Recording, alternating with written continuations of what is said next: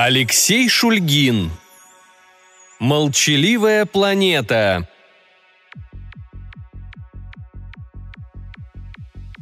Есть в течение суток тот необыкновенный момент, тот короткий миг перед рассветом, когда умирает старый день, но новый еще не родился. Тогда кажется, что само время замирает, словно ожидая сигнала, чтобы вновь сорваться с места и накрыть планету пеленой событий. Именно в такой момент, когда латунная полоска на горизонте плавно перетекает в бледный клинок предрассветного света, что разрезает ночную тьму, царит необыкновенная тишина, словно перевоплотившись в ночной холодок, становясь ощутимой. И только игривому ветерку, что легким своим дуновением волнует спящее море пшеничных колосков, никак не спится – Всю эту хрупкую предрассветную идиллию нарушает лишь задорный мальчишка, бегущий вдоль слегка покачивающегося поля, собирая в раскрытые ладони колоски. «Скорей, папа, догоняй!» И залившись смехом, мальчишка бежит все быстрее. А я стою, застыв на месте с телескопом на плече. Словно парализованный, превратившись в статую, я стою не в силах пошевелиться, не в силах издать ни звука. Я не разделяю радости своего сына – на моем сердце лишь тревога, перерастающая в панический страх. Я хочу бежать, я хочу кричать «Стой!», но не могу. Остается только бросить на землю телескоп и закрыть глаза руками. Грохот металла и звон бьющегося стекла заставят мальчика в недоумении обернуться, что зазря спасет его зрение. И в следующий миг на горизонте воссияет ослепительная вспышка, выжигая глаза каждому, кто осмелится на нее посмотреть то зажглось совсем не солнце, и чудовищный жар заставит кожу плавиться и пузыриться, снимая ее с плоти, поверх которой та натянута. Наступит короткий миг настолько глубокой тишины, что можно будет слышать биение собственного сердца. Но он быстро пройдет, ибо поглощенные звуки уже несутся за ударной волной, которая с чудовищным грохотом сносит все на своем пути.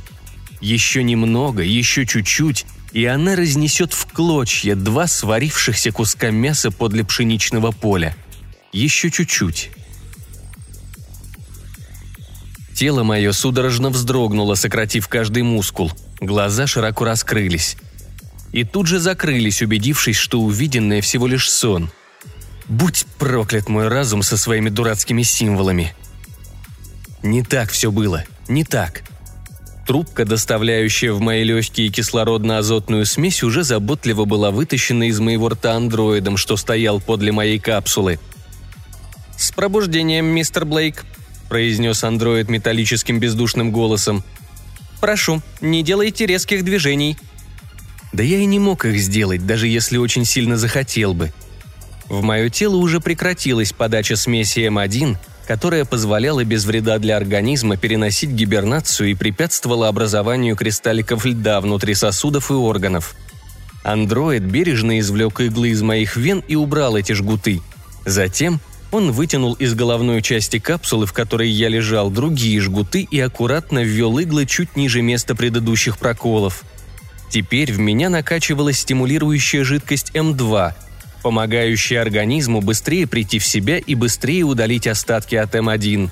Процедура эта занимала добрые 30 минут, которые я так и пролежал без движения в капсуле. Как только данная процедура подошла к концу, андроид извлек иглы, убрал жгуты обратно в головной отсек капсулы и стал готовить меня к полноценному подъему. Введя код доступа на панели рядом с капсулой, андроид открыл дверцу скрытого шкафа. Затем машина помогла мне сесть на край капсулы – Эх, а в фильмах было все так просто. Космонавты просыпались такими бодрыми. А на деле же лично мне даже сидеть самостоятельно было тяжело. Андроид закрепил несколько маленьких силовых узлов вдоль позвоночника и на плечах. Посередине груди расположился сплошной и большой узел, имитирующий грудную кость. Как только вся эта конструкция была скреплена гибкими силовыми прутьями, сидеть сразу стало легче – но при этом такой экзоскелет не брал всю нагрузку на себя целиком, оставляя часть ее на мои собственные силы. Далее в силовые скобы были заключены руки и ноги. И вот я пару мгновений назад даже сидеть самостоятельно почти не мог, а уже готов хоть в пляс пуститься. Далее последовали последние процедуры пробуждения. Андроид измерил температуру тела, давление, сделал еще пару замеров, попросил поприседать и пройтись по комнате. «Ваш организм в норме, мистер Блейк», – заключил андроид.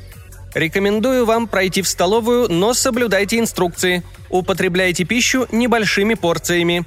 Также смею сказать, что о вашем пробуждении уже было доложено капитану Власову». И убедившись, что со мной точно все в порядке, машина приступила к чистке и стерилизации капсулы. Я же, теперь полностью почувствовав, насколько голоден, поспешил выполнить рекомендации андроида и направился в столовую.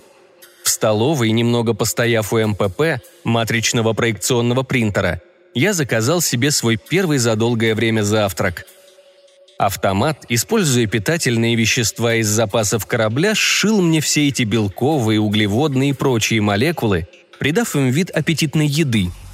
Прямо посреди трапезы в столовую вошел капитан Власов. Не человек, великан, с широкими могучими плечами, морщинистым от постоянных дум лбом и ясными серыми глазами. Как и все члены экипажа, Власов был коротко стрижен – а нижняя часть его лица была покрыта синевой от некогда окладистой бороды. Я хотел было встать и приветствовать капитана, но тот махнул своей громадной рукой, мол, «Сиди, не отвлекайся». «С пробуждением, мистер Блейк», — проговорил капитан, садясь за стол напротив меня. «Спасибо, капитан. Давно команда проснулась?» «Немногим раньше вас». «Понятно. Что там с сообщением? Компьютеру удалось его расшифровать?» Только лишь часть. На данный момент о их языке нам известно немного, но этого хватит для примитивного общения с ними. Но ведь... Да, я понимаю, перебил Власов. Отдельных фраз не хватит для полноценного и нормального диалога. Но у нас есть проблема куда серьезнее. Я вопросительно посмотрел на капитана. От них больше не пришло ни одного сообщения. «Да быть такого не может! Сколько мы до них летим?» Уже почти четыре года. И за это время не пришло ни одного сообщения? Вы отправляли им ответные сигналы, да? Ну, тогда, может, мы еще слишком далеко от них?» Капитан вздохнул. «До их планеты нам лететь меньше недели. Дней пять от силы». На какое-то время я даже забыл про еду. Просто уставился пустым взором на стол с подносом. «Не может такого быть», – тихо проговорил я. «Точно все проверили?» «Точно», Ошибок быть не может. Они замолчали. То есть выдали нам свои координаты, напечатали нам целую поэму и замолчали? Да.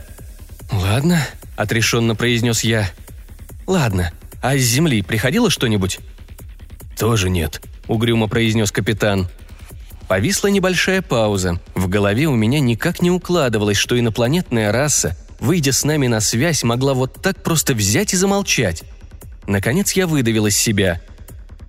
«И каков план?» «Пока будем лететь к планете, попробуем еще раз выйти с ними на связь, а дальше уже будет видно. В любом случае, до туда мы еще не добрались, поэтому восстанавливайтесь, мистер Блейк». Капитан встал из-за стола и покинул столовую, оставив меня наедине со своими мыслями. До планеты пришельцев мы летели чуть больше четырех дней – все это время я, ровно как и другие несколько человек, входящих в состав нашей дипломатической миссии, провел в спортзале. За это время я уже полностью восстановился после гибернации и уже мог двигаться без силовых скоб. Наконец, настал долгожданный момент. Планета оказалась в прямой видимости. На корабле между членами экипажа возникли споры касательно того, стоит ли приближаться к планете, если местная раса не выходит на связь не будет ли приближение нашего корабля, который для жителей этого мира будет инопланетным, расценено как агрессивный жест. В итоге решено было пойти на сближение. И вот наш корабль уже болтается на орбите неизведанного мира. Сразу бросался в глаза угол наклона оси планеты, который делал ее в этом плане похожей на Уран. Орбита у этой планеты была такой, что находясь она в нашей системе, она бы была перпендикулярна орбите Земли – на полюсах планеты белели ледниковые шапки. Также на поверхности имелся один единственный континент, который был похож на что-то такое, как если бы Северная Америка и Африка слились воедино. Но вид планеты напоминал нам о Земле. Синий океан, зеленая растительность. Каждый из нас мог часами стоять у иллюминатора и смотреть на этот мир с грустью, вспоминая родную Землю уничтоженную страшной войной. Особенно на эту планету любовался Юдин, который изредка, оставшись наедине, пускал скупую слезу. Но вместе с теплыми чувствами и воспоминаниями о родном голубом шарике, который навевал новый мир, пришли вопросы, некоторые из которых, честно говоря, даже пугали. За их обсуждениями, которые иногда могли длиться добрых шесть или семь часов, собирались все члены экипажа без исключения. Джейкобсон, над которым немного посмеивались еще до отлета, теперь всегда имел вид торжествующего победителя. Он придерживался старой и на данный момент уже непопулярной теории, что жизнь в космосе происходит от одного корня. Сейчас, несмотря на упрямые возгласы устоявшихся мнений и новых, более модных научных теорий, Такое объяснение являлось единственным, которое могло истолковать, почему находящийся в таком отдалении от Земли мир был так похож на нашу родную планету внешне. Но пока мы ничего не знали о поверхности планеты, к Джейкобсону по-прежнему никто не прислушивался, рассматривая его точку зрения как одну из множества, но самую маловероятную. Также уже все заметили, что на ночной стороне планеты отсутствуют огни – если здесь обитает раса, способная отправить в космос радиосигнал, то, учитывая особенности местного исторического развития цивилизации, она должна находиться как минимум в индустриальной эпохе. А это значит, что на планете должны быть крупные города, от которых должен исходить свет. Но ночная сторона планеты оставалась темной. Больше всего нас напрягало молчание.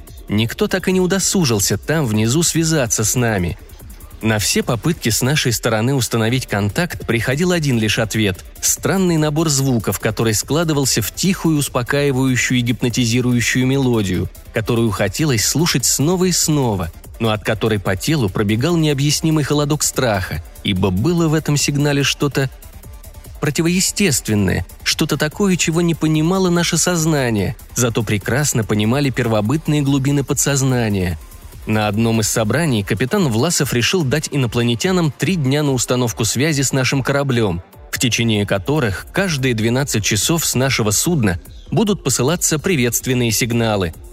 Если никакого ответа так и не придет, то на поверхность планеты для ее более детального исследования отправятся разведывательные зонды. И хотя надежда на настоящий контакт с инопланетянами еще теплилась, конец ожидания был предсказуем – Кроме странного сигнала мы больше ничего не улавливали. По истечении контрольных дней на планету было отправлено около двух десятков зондов для сбора информации. И исходя из того, что мы получили в первую неделю, планета, которой уже было присвоено название ТН-01, Терранова-01, была просто космическим идеалом. Радиус орбиты планеты был равен 139,5 миллионов километров – который увеличивался до 145 миллионов в нижней точке, то есть под звездой. Угол наклона оси составлял 88 градусов. Даже несмотря на такую особенность, орбита планеты позволяла поддерживать на ТН-01 достаточно теплый и более-менее однородный климат.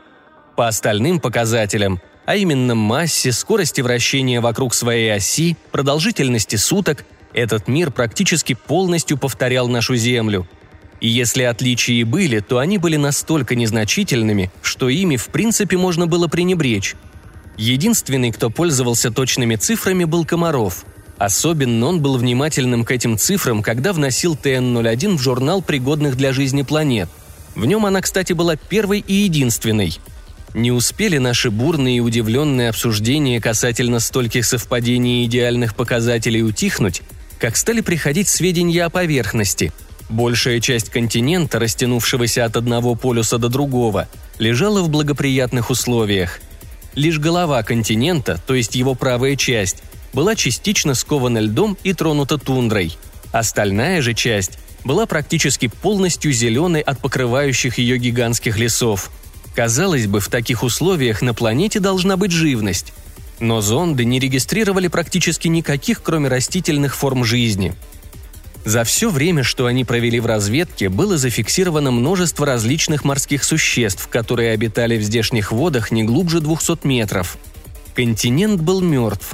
Зонды не регистрировали никаких инопланетных подобий птиц, зверей и прочих представителей фауны. Были обнаружены лишь какие-то красоподобные существа, обитающие под землей. Пара-тройка видов странных существ, напоминавших гибрид рептилий и насекомых – но размерами своими не превышающих размеры земных прытких ящериц. Газовый состав атмосферы оказался не просто пригодным для дыхания, так он еще и почти полностью повторял газовый состав земной атмосферы. Отличие было лишь в том, что на долю кислорода приходилось немного больше процентов, нежели на Земле.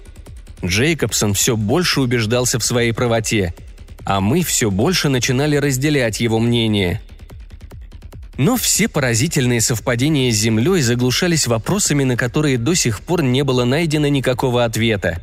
А где инопланетяне, ради которых, собственно, мы и здесь? Агонизирующее человечество с большим трудом организовало подобную миссию, и ради чего? Ради пустого мира? Стали обсуждаться планы по дальнейшей высадке на поверхность планеты. Мы все еще питали слабые, почти умершие надежды на то, что на ТН-01 есть кто-то разумный – Окончательно этим надеждам не давал умереть странный мелодичный сигнал, что приходил к нам каждый раз в ответ на наше радиопослание. Кто-то же должен его отсылать.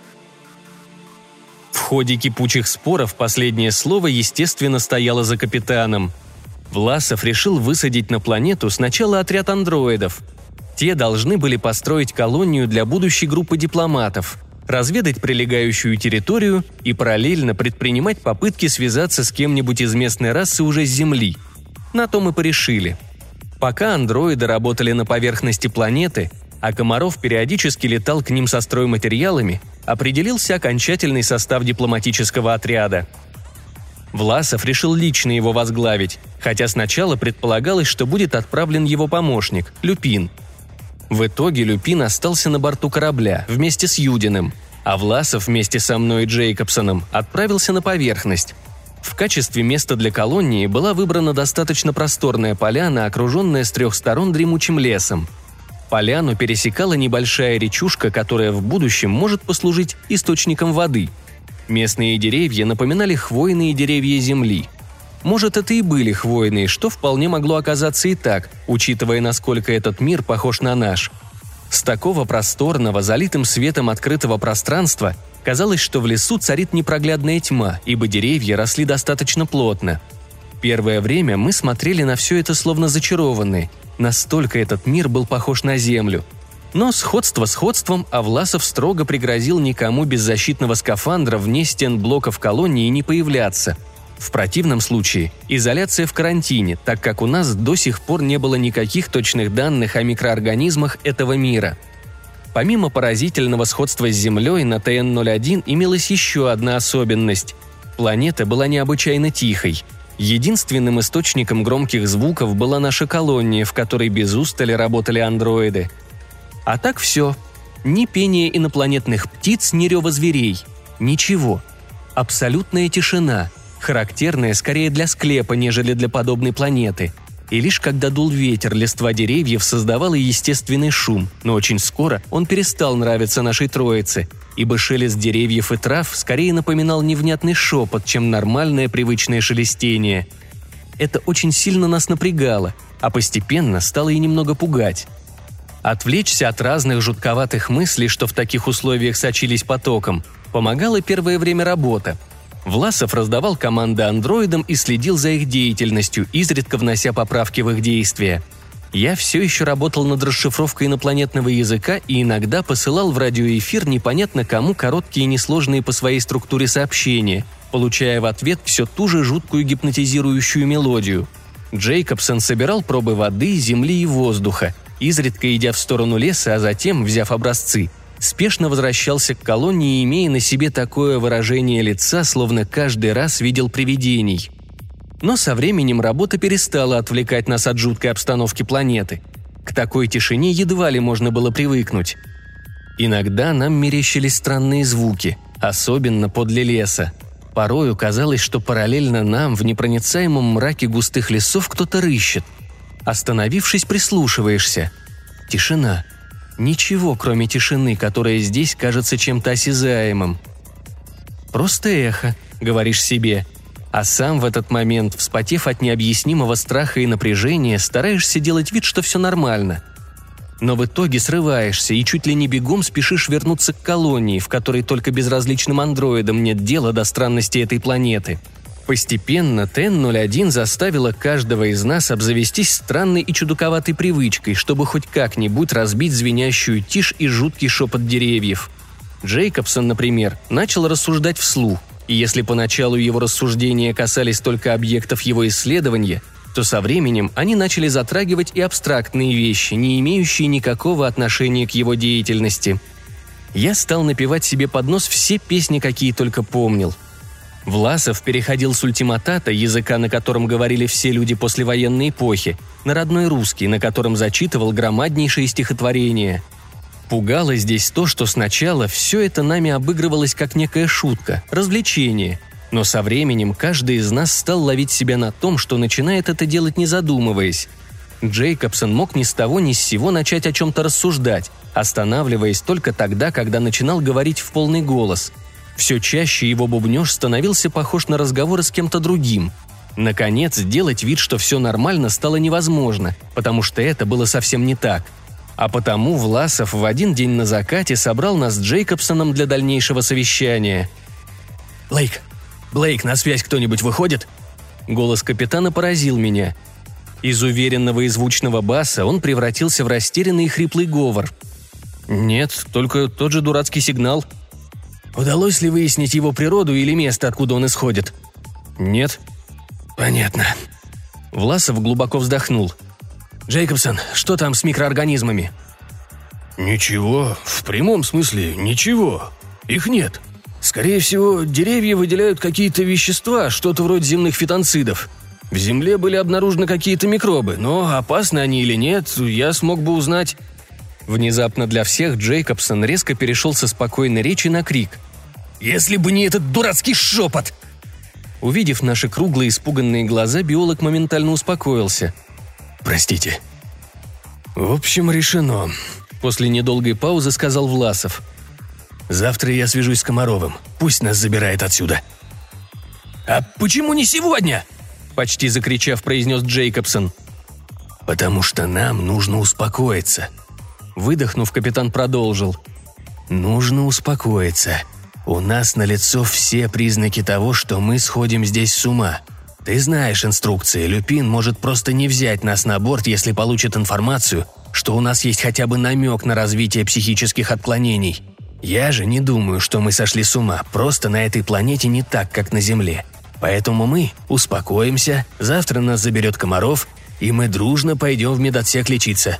Все ясно?» Джейкобсон утвердительно кивнул головой. «Вот и хорошо», Думаю, мы договорились. Примите успокоительного и идите отдыхать. И завтра принять не забудьте». Весь оставшийся вечер Власов копался в радиоаппаратуре, пытаясь ее настроить на что-то. Мы же с Джейкобсоном сидели у окна и смотрели на догорающее солнце. «Может, мы ошиблись? Может, это не та планета?» Из-за двойной дозы успокоительного мой голос звучал вяло, но связно. Со стороны казалось, что мне просто лень разговаривать. «Да не, мы где надо», — ответил Джейкобсон, который, как и я, принял двойную дозу успокоительного. «Координаты, ты понял.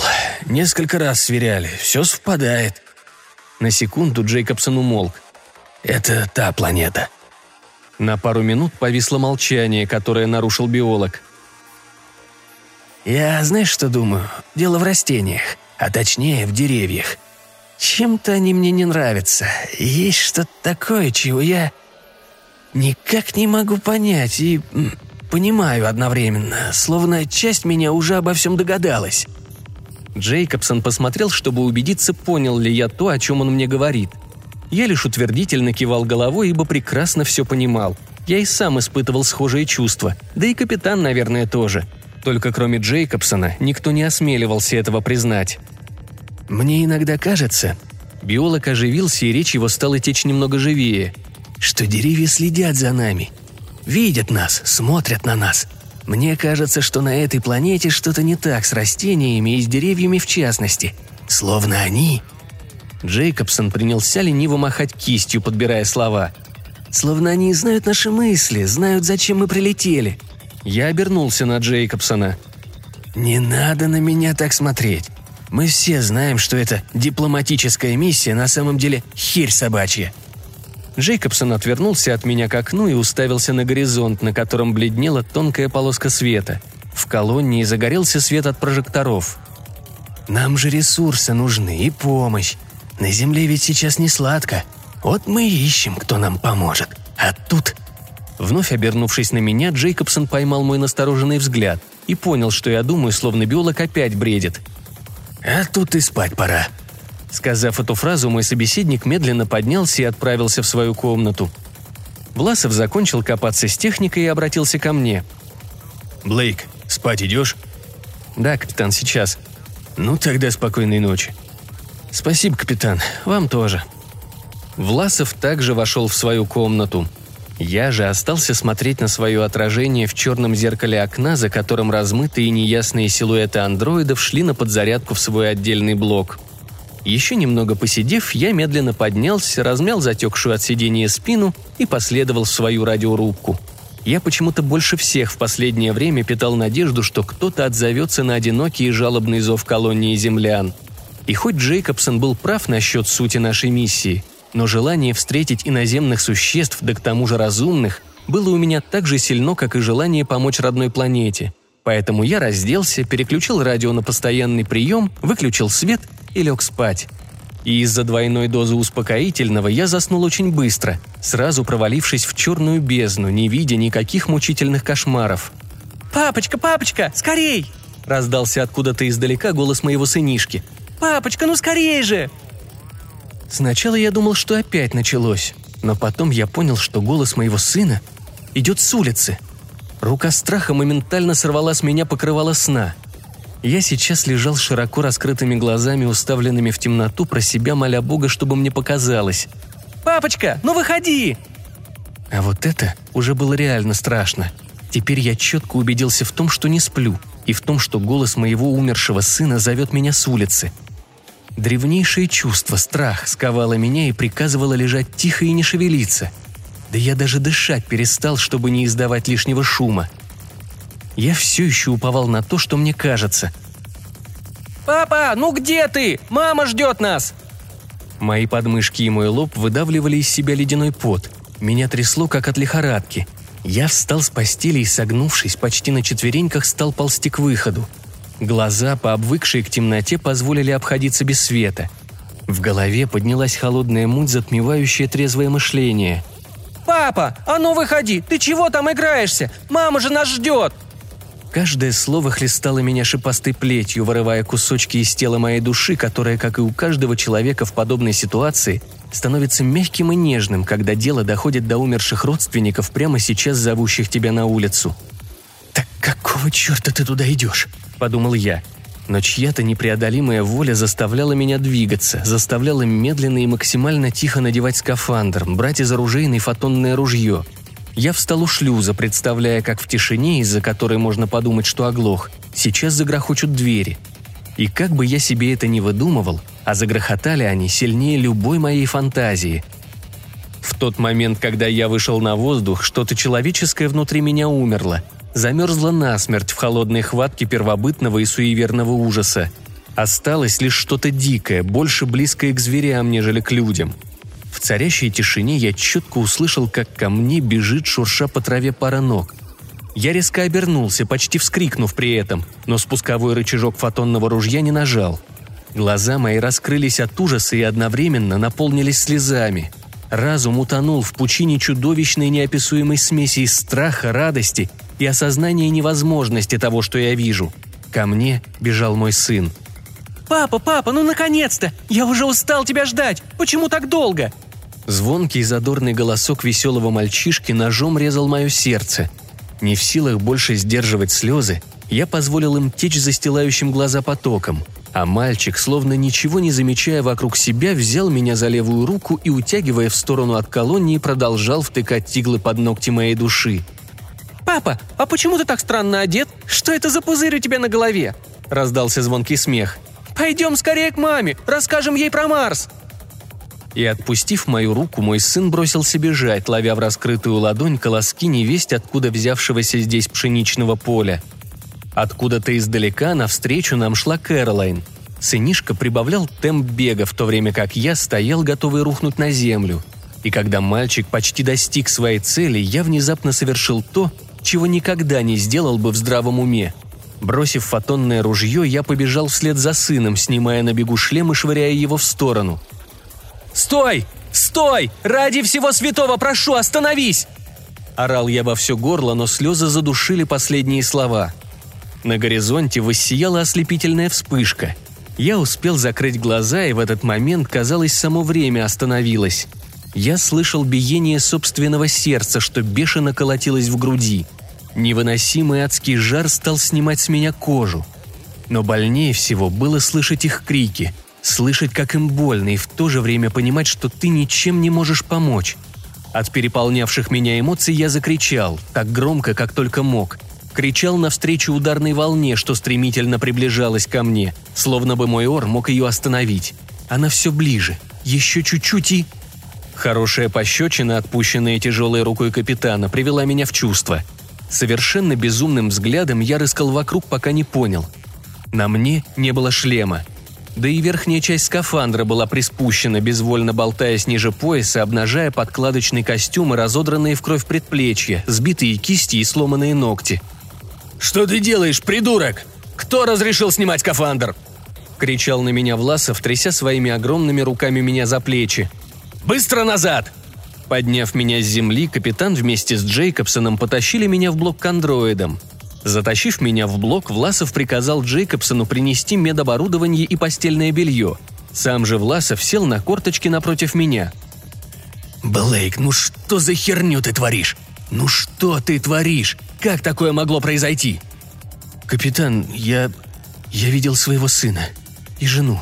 Я клянусь, что я был в скафандре. Я клянусь, что видел их, слышал их до того, как... Я правду говорю. Пожалуйста. Тсс. Я верю тебе, Блейк, верю. Теперь все закончилось. Успокойся. Успокойся. В блок вошел Джейкобсон с переносным МПП. Сначала он спроецировал мне в угол спальный мешок, который быстро превратился из причудливой матрицы голубоватых единиц нулей в реальный объект. Таким же образом он выгрузил пару инъекторов и пузырьков с успокоительным – Взяв у меня кровь, Джейкобсон вколол мне целый пузырек с успокоительным, хотя мне показалось, что это было снотворное. «Прости, Блейк, мы не можем рисковать», – произнес Власов. «Тебя придется подержать в карантине. Одному Христу Богу известно, чем ты там надышался. Прости». Похлопав меня по плечу, капитан и биолог ушли. Я же приполз к спальному мешку и, обняв колени, просидел так долгое время, или мне так показалось – пока меня не стало клонить в сон, в который я ушел с большим трудом.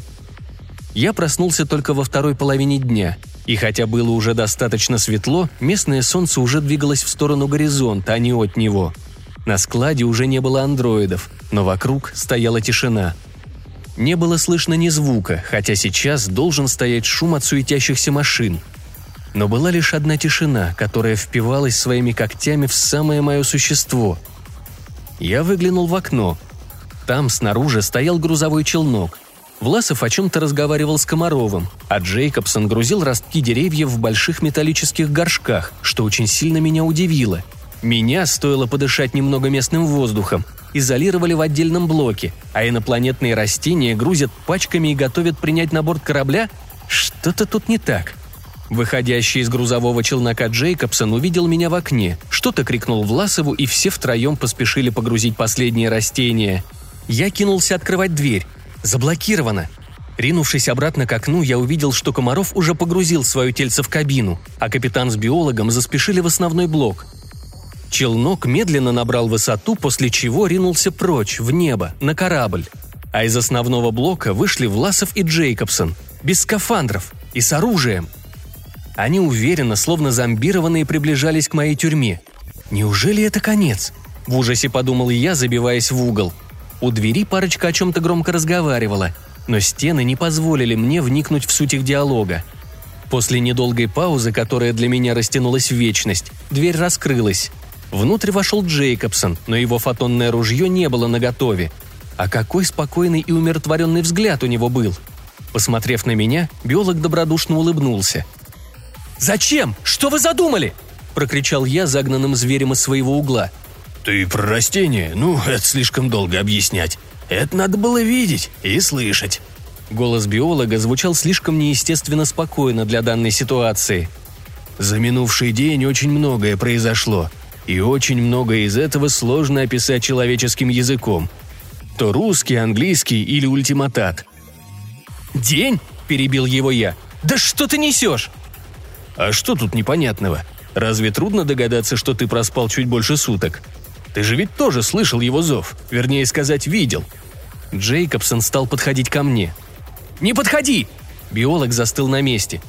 «Слушай, я не хочу тебе вреда, правда. Я лишь хочу помочь тебе, как он помог нам». «Кто помог?» «Лес. Лес помог нам и поможет всему человечеству. Поможет прозреть. И не нужны нам будут никакие накопители знаний, что мы в спешке понатыкали по пустошам. И не нужна нам будет истина, ради которой мы друг друга убивали.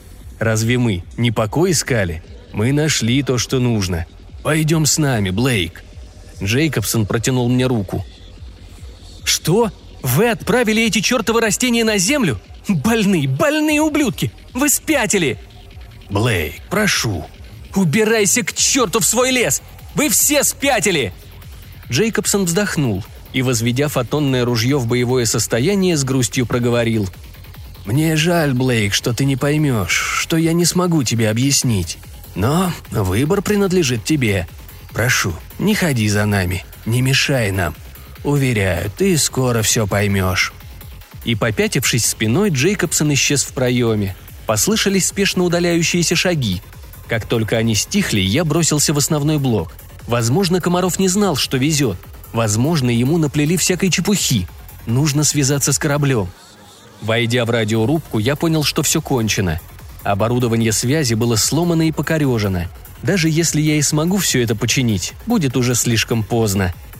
«Андроиды!» – промелькнуло у меня в голове. «Чертовы андроиды!»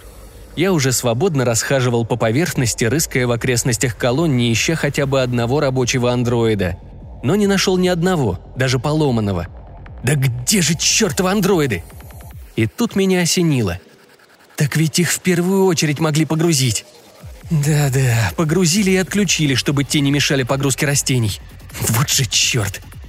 Мысли хаотично ползали по стенам моего воспаленного разума, словно тараканы – но бортовой компьютер должен знать, что на борту челнока. Он не допустит инопланетные растения без должной проверки. Но что, если его отключат? Люпин обладает сейчас всеми полномочиями капитана. Он может взять обязанности на себя. Да и техник он отменный. Он с этим компьютером на «ты» общается. Люпин, Люпин. Но он же не сошел с ума? С какой такой стати ему отключать компьютер и принимать на борт всякую херь? Мысли роились у меня в голове, все новые догадки и теории рождались в моем разуме, новые и безумнее предыдущих. Сигнал. Точно, сигнал, что мы получали в ответ на все радиопослания. Комаров ведь почти и не был на поверхности планеты. Однако он тоже спятил. А сигнал слышали все. И Люпин тоже. И Юдин. О, боже мой. Я начал нервно расхаживать по основному блоку, в который вернулся после неудачных поисков андроидов. Сообщение – это ловушка. Вдруг осенила меня очередная безумная догадка. Приманка, сети для всяких космических дураков вроде нас. А сигнал – неврологическое оружие. Здесь его просто испытывают. На нас, как на крысах. Думал я. Но немного поразмыслив, пришел к обратному выводу. Да нет, не-не-не, бред. Бред. Это же сколько нужно ждать, чтобы на такую приманку кто-то попался? Или здесь космические путешественники пачками летают? Так тогда где они все? И где наблюдатели, что затеяли все это? Нет, бред, бред. Я вышел на улицу. Местное светило уже почти село за горизонт. Скоро наступит ночь. Погода сегодня стояла безветренная, а потому, как и в большую часть времени, вокруг стояла тишина. Настолько густая, настолько осязаемая, что ее, казалось, можно было потрогать рукой. Понимая, что я уже ничего не могу сделать, что обстоятельства сильнее меня, я сел на траву. Теперь я один. Совершенно один в звенящей тишине – я сейчас словно бы умер и попал в загробный мир. Одинокий призрак, потерявшийся в лимбе. Звезда медленно скатывалась за горизонт. Начали появляться на небе первые совершенно незнакомые и чужие мне звезды. Их россыпь плавно дополнялась все новыми огоньками, яркими и не очень. Небо практически все почернело, лишь на горизонте оставалась слабенькая бледно-оранжевая полоска света – Я нехотя поднялся с такой тяжестью, словно трава подо мной удерживала меня. Зайдя в основной блок, я включил основное питание. Видимо, Власов и Джейкобсон не рассчитывали возвращаться и подал энергию на внешние прожекторы. А каким громким в нынешних условиях было эхо от стука моих ботинок по полу. Никогда бы не подумал, что могут быть условия, которые сделают такой обыденный звук оглушающе громким. Сев подле окна, я уставился в его черное зеркало, в котором красовалось безвольное мое отражение, способное только повторять мои движения. В такой момент на меня нахлынул очень странный, но, кажется, единственно логичный поток мыслей в таких условиях. А может, я умер? И капитан тоже, и Джейкобсон. Может, это все мир за гранью жизни? А чего он так похож на Землю? Может, чтобы нашим душам было легче в нем ориентироваться? Он, Власова и Джейкобсона, судя по всему, на суд призвали. Может, они уже в раю или в аду, и только я еще не дождался своей очереди. Мне хотелось забыться во сне. Я слишком устал от всего, что навалилось на меня за столь короткое время, поэтому я побрел в свою каюту. Распахнулась дверь, загорелся свет, а вместе с ним на моей голове прибавилось седых волос. Прислонившись к окну, на меня, добродушно улыбаясь, смотрели мой сын и Кэролайн – я как стоял в проходе, так в нем и остался стоять, глядя широко раскрытыми от ужаса глазами на мертвую свою родню, что стояла за окном. «Папочка, почему ты к нам не выходишь?» «Я не могу вас слышать! Я не могу вас слышать!» «Калиб, ты пугаешь меня!» Боже, ее голос звучал, как и в жизни. «Прошу, хватит сидеть в заперти!» Да они издеваются. Но сейчас я их точно напугаю. И хотя страх все еще не желал отпускать меня, он все же вынужден был потесниться, дабы освободить место гневу.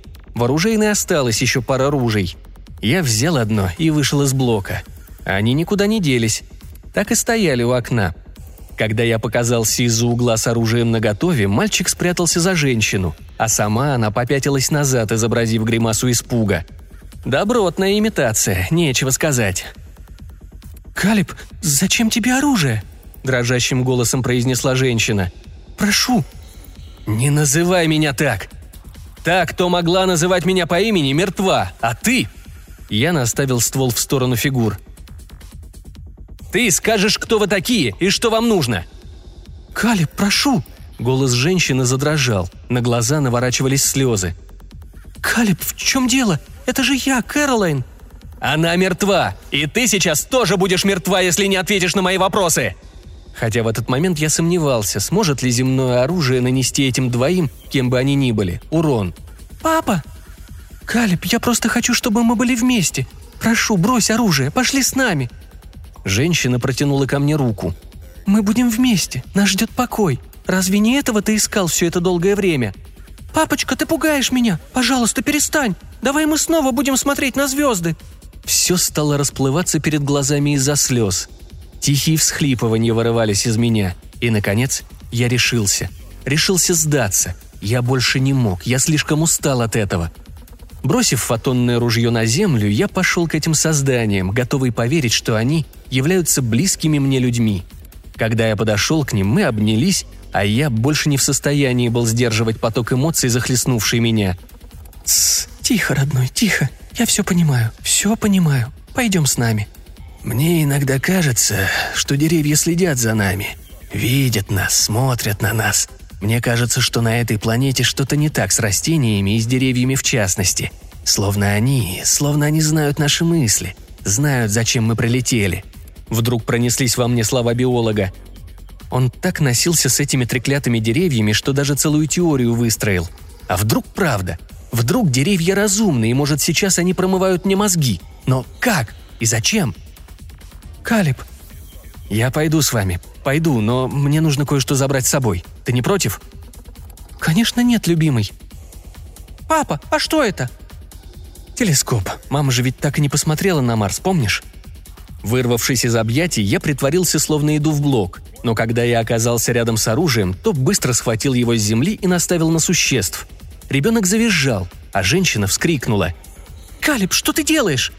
«Молчать! Вы оба идете со мной, ясно?» «Калеб!» «Ясно!» «Да-да, хорошо. Нам ясно, ясно. Только ради всего святого прошу, не стреляй!» А теперь мы скоро узнаем, кто из нас больше идиот. Эти двое, которые, скорее всего, и не подозревают о том, что земное оружие, вероятно, для них безвредно. Или я, простак, попавшийся на дешевый трюк с имитацией эмоций. Парочка пошла впереди меня, в то время как я плелся сзади, держа их на прицеле. Я отвел их к блоку, где раньше находились андроиды, чтобы не возиться со шлюзом. Держа дистанцию, я обошел создание, открыл дверь и жестом приказал им входить внутрь. Лица существ действительно изображали ужас и недоумение. В подделку охотно верилось. Вот это уровень, вот это я понимаю. Внутри блока зажег свет и, наведя оружие на женщину, скомандовал. «Отойди! Дальше! Вон в тот угол! И не дергайся!» Хотя в этот момент я уже сильно сомневался, что смогу играть этот спектакль и дальше. Когда создание отошло на достаточное расстояние, я принялся кое-как вязать ребенка проводами к тонкой трубе – и вот сейчас я больше всего ожидал отпора, ожидал нападения, ибо находился в самом беззащитном состоянии. «Ай, папочка, мне больно!» «Заткнись! Теперь ты! Отойди вон туда!» — сказал я, указывая на одну из зарядных стоек для андроидов. Создание беспрекословно подчинилось. Я повторил те же движения, что и с ребенком, но на этот раз я был точно уверен, что сейчас существо кинется на меня и все закончится. Но оно, на удивление, не оказало никакого сопротивления — а теперь мы сделаем вот что». Я направил ружье в руку женщины и выстрелил. Желтоватый луч прошелся по плоти создания, оставив глубокую впадину на плече, покрыв ее коркой. Женщина закричала от боли, а ребенок – от страха. «Ага, значит, вы все же смертны, значит, вас можно убить!» И я издал абсолютно безумный и неконтролируемый смех. Успокоившись, я продолжил – Значит, вот как мы поступим. В живых я вас не оставлю. Больно вы жуткие твари. Но вы можете выиграть для себя минуту-другую жизни, мило со мной побеседовав». Вновь наставив оружие на корчившееся от боли создание, я продолжил. «Кто вы, черт вас дери, такие? Вы галлюцинации? Может, мне сейчас кажется, что вам больно? И кто в таком случае вас создает? А ну, отвечай!» Создание продолжало искусно изображать человеческий страх и боль, но молчало, Тогда я, недолго думая, вновь выстрелил в создание, на этот раз в живот. Уж не знаю, откуда ему было ведомо, что испытывает человек, когда целый участок кишок у него запекается, но корчилось оно как надо. Я на мгновение даже поверил, что ему больно. И если бы кто-то когда-то в прошлом сказал мне, что однажды я буду пытать фантома своей жены, как последний психопат, упиваясь его страданиями, пусть и не настоящими, не настоящими, то я бы порекомендовал бы тому сходить к психиатру. Прижав своим сапогом лицо создания к стене, я не своим голосом заревел. «И дальше будешь молчать? Ну, воля твоя, мне даже это нравится!» Наставив ружье в голову женщины, я с тихой злобой спросил. «Ну что, я получу ответы?» В ответ я получил лишь стоны, поэтому, убрав ногу, я просто выстрелил в голову. Луч проделал в голове существа сквозное, идеально ровное круглое отверстие, заставив создание прекратить свои стоны. «А теперь ты!» – с безумной улыбкой во весь рот сказал я. Приблизившись к ребенку, я наставил на него ружье. «Ну и? Чё молчим? Стесняемся? Говори, если сдохнуть не хочешь!» «Папочка, пожалуйста, не надо!» – захлебываясь слезами, проговорил ребенок. «Зачем ты делаешь больно?» Такие слова меня сильно взбесили, а потому я уже готов был выстрелить.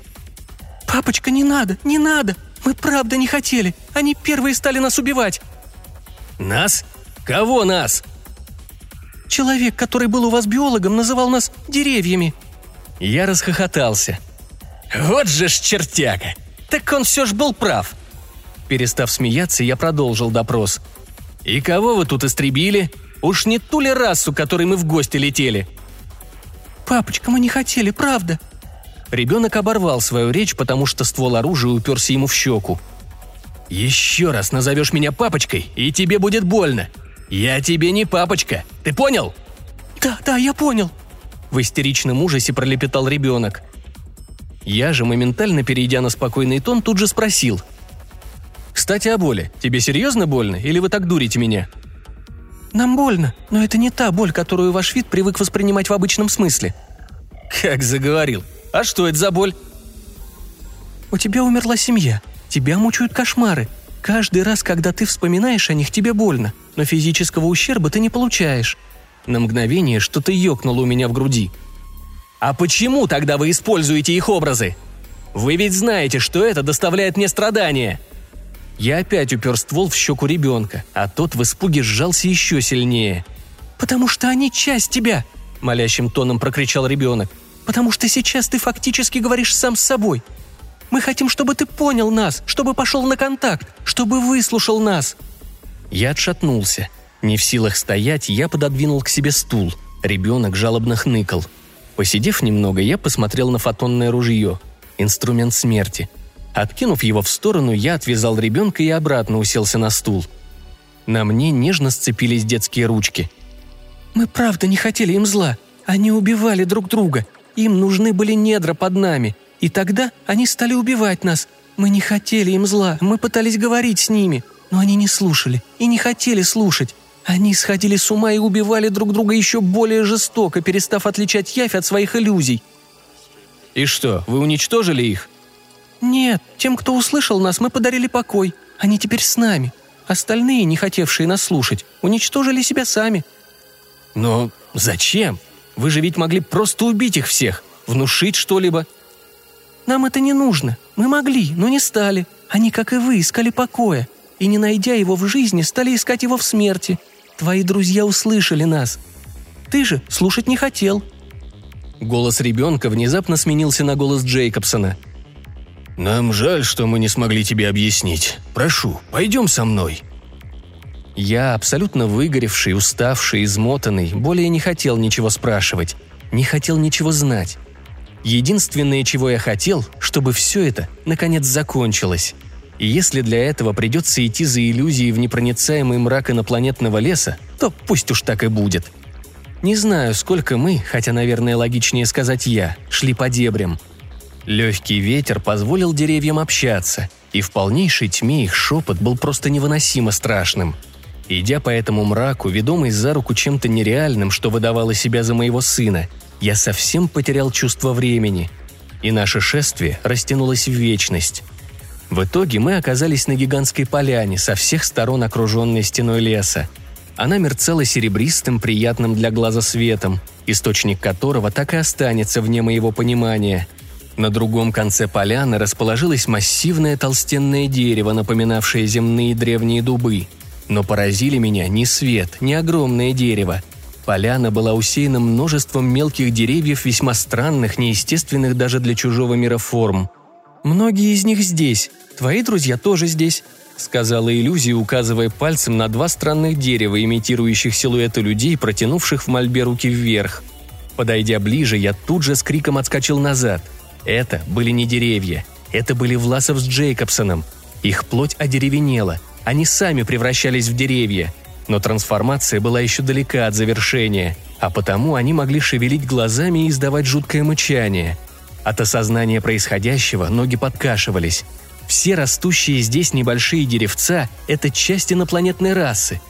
При своей прошлой жизни эти создания напоминали огромных земных скалопендр, оканчивающихся подобием человеческих тел с дополнительной парой конечностей на груди. Ветер начал дуть еще сильней – и теперь шелест превратился в полноценное перешептывание. Хрупкий человеческий разум был натянут жесткой струной, которая вот-вот оборвется. Я сейчас все бы на свете отдал, лишь бы умереть прямо тут и прямо сейчас. Сзади ко мне подошла имитация и сказала «Папочка, пошли, пожалуйста. Я так хочу рассказать маме про Марс». Больше не было сил стоять на ногах. Я упал на траву, чувствуя, как руки и ноги наливаются свинцом, становятся неподъемными – в голове сейчас царила абсолютная пустота. Но из нее постепенно начали вырисовываться очертания грузового челнока, всплывая в памяти из воспоминаний о минувших часах до этого кошмара. Челнок, молодые деревца на борту корабля, земля. Начали оформляться весьма скверные мысли. И в одиночку, пережив сегодня настоящее от безумия, моя воспалившаяся фантазия теперь легко могла себе представить то, что произошло на этой планете с целой расой – Гнев стал закипать во мне, быстро пожирая понимание и даже то сочувствие, которое я испытал к растениям. Природа человека уже быстро смекнула, что может ожидать родной мир. Поднявшись, я сказал так твердо, как только смог. «Верни меня назад». «Папа!» Я сказал «Верни меня назад!» Ребенок недоуменно посмотрел на меня, но, не задавая вопросов, подчинился. Взяв меня за руку, он повел меня назад. Когда мы вернулись в колонию, на горизонте уже брежил рассвет, близилось утро. Я вырвал свою руку, решительно направился в складской блок. Почуяв неладное, иллюзия спросила жалобным тоном. «Папа, что ты задумал?» Но ответа она так и не получила. На складе я запер на всякий случай за собой дверь и принялся лихорадочно искать трубки, баллон, топливо и прочее интересующее меня оборудование, из которого я собрал себе огнемет. Дело было за малым, осталось его опробовать. Темное безумие, пожиравшее всякое рациональное мышление, обляпывая его густой вязкой субстанцией. И вот я с нездоровой гримасой умалишенной серьезности двинулся в сторону леса. Иллюзия, понявшая, что я хочу сделать, стала махать руками и слезно просить. «Прошу, не надо! Папа, не делай этого!» Когда я остановился у самой границы леса, крики сменились жалобной и тихой мольбой. «Прошу, не делай!» Струя пламени вырвалась из сопла, охватив сразу несколько деревьев. Чистый и насыщенный кислородом воздух только делал его сильнее. А вот из сопла вырвалась еще струя. И еще. Огонь с первых деревьев перекинулся на растущие за ними, затем на следующие и так далее. Вместо неясного шепота я теперь отчетливо слышал крики и готов поклясться мольбы – под эту жуткую какофонию смерти я сбросил свой самодельный огнемет со своих плеч и направился в основной блок, в котором, устроившись поудобнее, уселся перед окном. Есть в течение суток тот необыкновенный момент, тот короткий миг перед рассветом, когда умирает старый день, но новый еще не родился. Тогда кажется, что само время замирает – Именно в такой момент, когда латунная полоска на горизонте плавно перетекает в бледный клинок предрассветного света, что разрезает ночную тьму, царит необыкновенная тишина, словно перевоплотившись в ночной холодок, становясь ощутимой. И в других условиях я, может, и полюбовался восходом, если бы не ярко-оранжевое зарево горящего разумного леса – я до сих пор слышал истошные крики от невыносимой боли, среди которых были и крики человеческие, и крики, ранее никогда не слышимые моим ухом. И человеческие мольбы на русском, английском, на ультиматате, и какие-то щелкающие неприятные для уха звуки. Стены блоков почти не пропускали звуков, но я все прекрасно слышал, ведь лес кричал у меня в голове. На фоне адского зарева к блоку приближалась корчащаяся от боли маленькая фигурка – она подходила все ближе и ближе к стеклу. Все четче становилась видна обуглившаяся кожа, поверх корки которой текла кипящая кровь. И все более ясные контуры приобретала походка, каждое движение которой было отражением невыносимой боли и страданий. Маленькая фигурка приблизилась к окну вплотную, приложив обожженные ладони к стеклу, вглядываясь в меня пустыми глазницами, слопнувшими и вытекающими оттуда из-за высоких температур глазами – «За что? Мы только хотели жить!» – прохрипел жареный трупик. Я просто сидел. Мое лицо не отражало никаких эмоций. Была лишь одна отрешенность. Разум уже никак не реагировал. Поэтому я, словно бездушная кукла, просто сидел и смотрел. Чуть позже я отойду от шока. Отрешенность снимет с меня свои оковы, и я схожу за фотонным ружьем, что валяется в блоке андроидов, чтобы оставить в своей голове аккуратное сквозное отверстие. Но пока мне остается просто сидеть и смотреть.